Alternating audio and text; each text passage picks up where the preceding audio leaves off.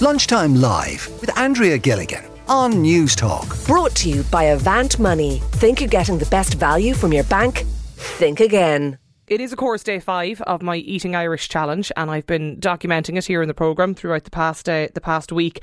And the whole idea, the whole aim of this was just to highlight to you, to me, to everybody, where the food we eat comes from. And we've been asking uh, you over the past couple of days. I mean, is it something that you pay any heed to at all? Do you even care? Do you look out for the origin of the products that you're consuming? Um, I know that I didn't really, to be honest, but I'm definitely trying to make a much greater effort now as part of this 30 uh, day local food challenge campaign. Quite a number of people, actually, you know, every single day I come in every morning, there's just loads of emails there from people, loads of different tips, suggestions around really good areas and places and producers to use as part of the challenge. Um, Philip got in touch about the West Cork, the food fair every year in Skibbereen, just talking about the different delicacies Sally Barnes, wild Irish smoked salmon, salamis, duck, the organic pork meats, etc., all grown locally handmade products and also the garlic. Yeah, we got plenty of garlic in too from the, the wonderful barn yesterday.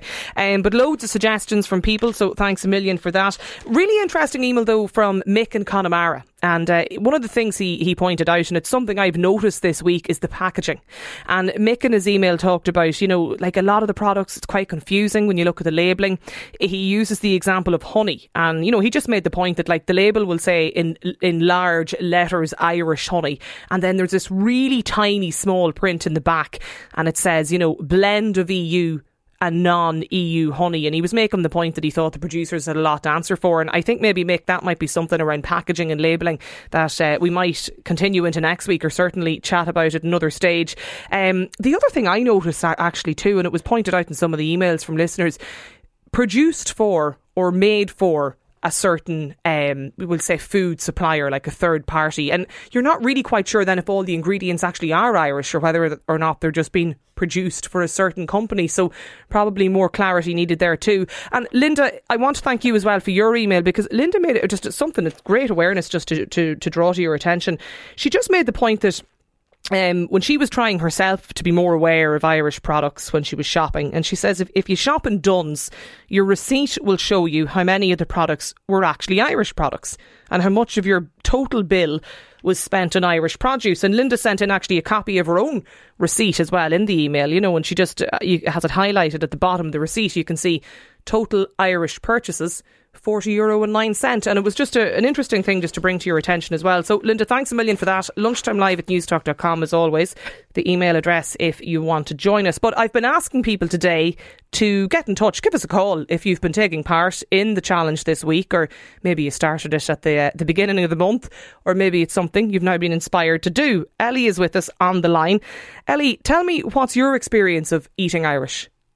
Hi, Andrea. Thanks very much for having me on. Yeah. So I'm in my third year of doing the local food challenge now. So I did 2020 and 2021, and right. now I'm on my third year. And why did you decide to get into it, Ali?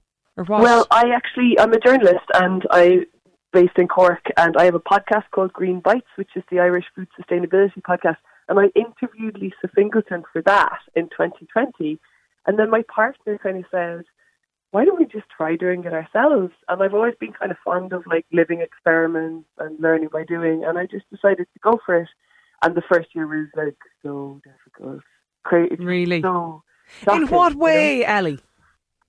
Well, the first thing is that I'm a big caffeine junkie, yeah. and I do I don't eat anything that isn't produced in Ireland, including drinks. I don't consume anything that isn't produced in Ireland. So I go cold turkey on the caffeine as well. Do you? yeah. Are you serious? Yeah, and I've been somebody who would have like four cups of builder's tea a day, like that's and a couple of coffees. So the the cold turkey on caffeine is a bit tough. Oh and right. Oh, Ali, we're in different leagues entirely. I, I I was like you on Monday and God by Tuesday, like I just said to the team, listen, there's not a chance. Like there's no way I'm going to get through the week. Like and, yeah. and they and they were like, I didn't realise you were such a coffee addict, but I didn't even, I suppose, I forgot how much. You know, I, I know I, I do drink a hell of a lot of coffee, but I just even even two days of not having coffee, I I mean, I had a thumping, pounding headache. Yeah, I couldn't get over it. Like, and our lifestyle is set up for that caffeinated pace. Like I have to take naps this month. I, that's a whole different story and so interesting. Like you know, soaring anxiety rate that everyone's wandering around with a bucket of caffeine all the time. It's it's very thought provoking, you know. So, Yeah. I, but I do did find that tough the first year. Um, this year I didn't find it difficult, and I'm actually kind of welcoming it a fair bit. And So what else then? So, so, so you've obviously like, to, like because that's the thing, and that was how I set out Monday and had intended to do the thirty day um, Irish challenge. Well, look, I was only doing it for a week, but I mean, I had intended on doing the no coffee, the no tea, and the no chocolate because clearly, obviously, you know, not all of the ingredients are going to be Irish. But you actually stick to that. Yes, and it also means no sugar because, Mm. of course, uh, Ireland shut down its indigenous sugar industry uh, in the most extraordinary and ridiculous way. So we have no sugar in Ireland anymore, Yeah. which is a really big problem for our food security. Uh, so that means no jams, no pickles. So I've become a dab hand at doing all that stuff myself. So go on, tell me, how do you get round that? Because that's where I've been struggling all week. Uh, well, uh, luckily I don't have a sweet tooth. I'm just one of those people. I'd always have like seconds of the main course rather than a dessert anyway. Yeah. Uh, so that's not a problem at all for me. I mean, it's only a problem really when it comes to additives, food additives, because it Mm. means that you basically can't eat any processed foods. Yeah. Yeah, this was Um, you're t- you're describing my week. I mean, this is Yeah. why I was like a maniac during the week looking for treats because it was so hard to get treats that didn't have sugar. Yeah, I know, really, really difficult. So how do you cope with sauces and stuff? Like that's where I really make fell this week. I just make everything. So I have Yeah. workarounds. So like I, I buy a sack of fantastic flour from Oak Forest Mills. I don't know if you know this or not, but this the wheat that's grown in Ireland, ninety four percent of that Teagasc Tellus is uh, going for animal food, and only six percent is for flour. So it's very very difficult to get. Uh, there are some small producers out there, but most of the Irish mills are milling imported wheat. So, um, so I just have one lovely lady who supplies me. She's got an amazing spelt farm. So I make my own bread, and then you can thicken sauces and gravies with that as well. Yeah, well, this explains now why during the week I wanted to make a sauce to go with dinner because I couldn't eat any of the sauces that I have or I couldn't find anything to buy. I went to make the sauce, went to the press, took out the corn flour, and saw the UK stamp on the back of it. Yep. Couldn't well, use it. corn flour can't come from Ireland anyway because we don't have, ha- like, we don't have milling made Yeah. here. You know, so. But so I mean, I suppose all of this stuff that I've picked up, like, and learned about over the past three years, it's just so thought provoking. It just really makes you think. Like the other day, I found uh, scallions from Mexico in the supermarket. Mm, I saw scallions from Egypt there in one of the retailers the other day. Actually, I was laughing because I thought, sure, they're one of the things surely I'll be able to get from Ireland. That's just crazy. Like I mean, I thought we're supposed to be in a climate emergency and all of this stuff. I know.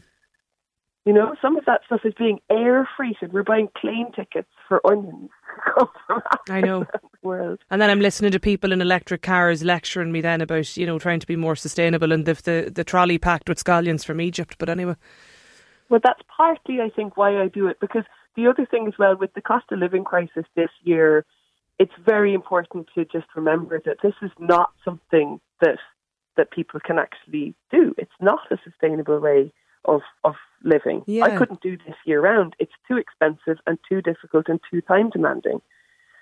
You know, so I think that it's really important that it's it's the challenge for me is much more about learning what we have Yes. and don't have yes. and also about uh, kind of making the point, I guess, making people think about it and become more aware Well, about it. that, that really for me, like that ultimately for me is what this week was about. And I'm on day five, and I mean, I, like I'm doing nothing by comparison to you. I'm only doing it for seven days, but a lot of it was about the, you know, do as you learn experience of just actually looking at what's in my fridge, my press, and what I buy, and and having to think about how much of this is actually Irish product.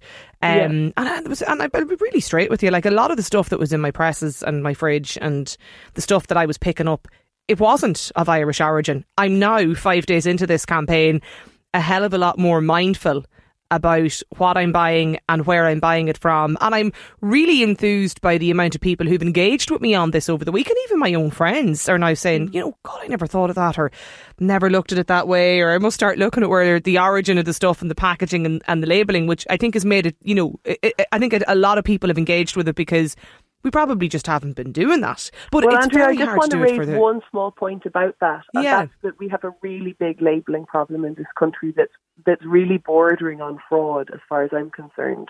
Which is that we have huge numbers of products that are labelled Irish and they're not Irish, Mm, and that's part of the reason why people have a problem with the with the idea that we have a food security problem because they go into a supermarket chain and they go, sure, there's all of this stuff and it's all labelled Irish. But it's labelled Irish because you're, the law says that you once you add a percentage of value within Ireland, mm.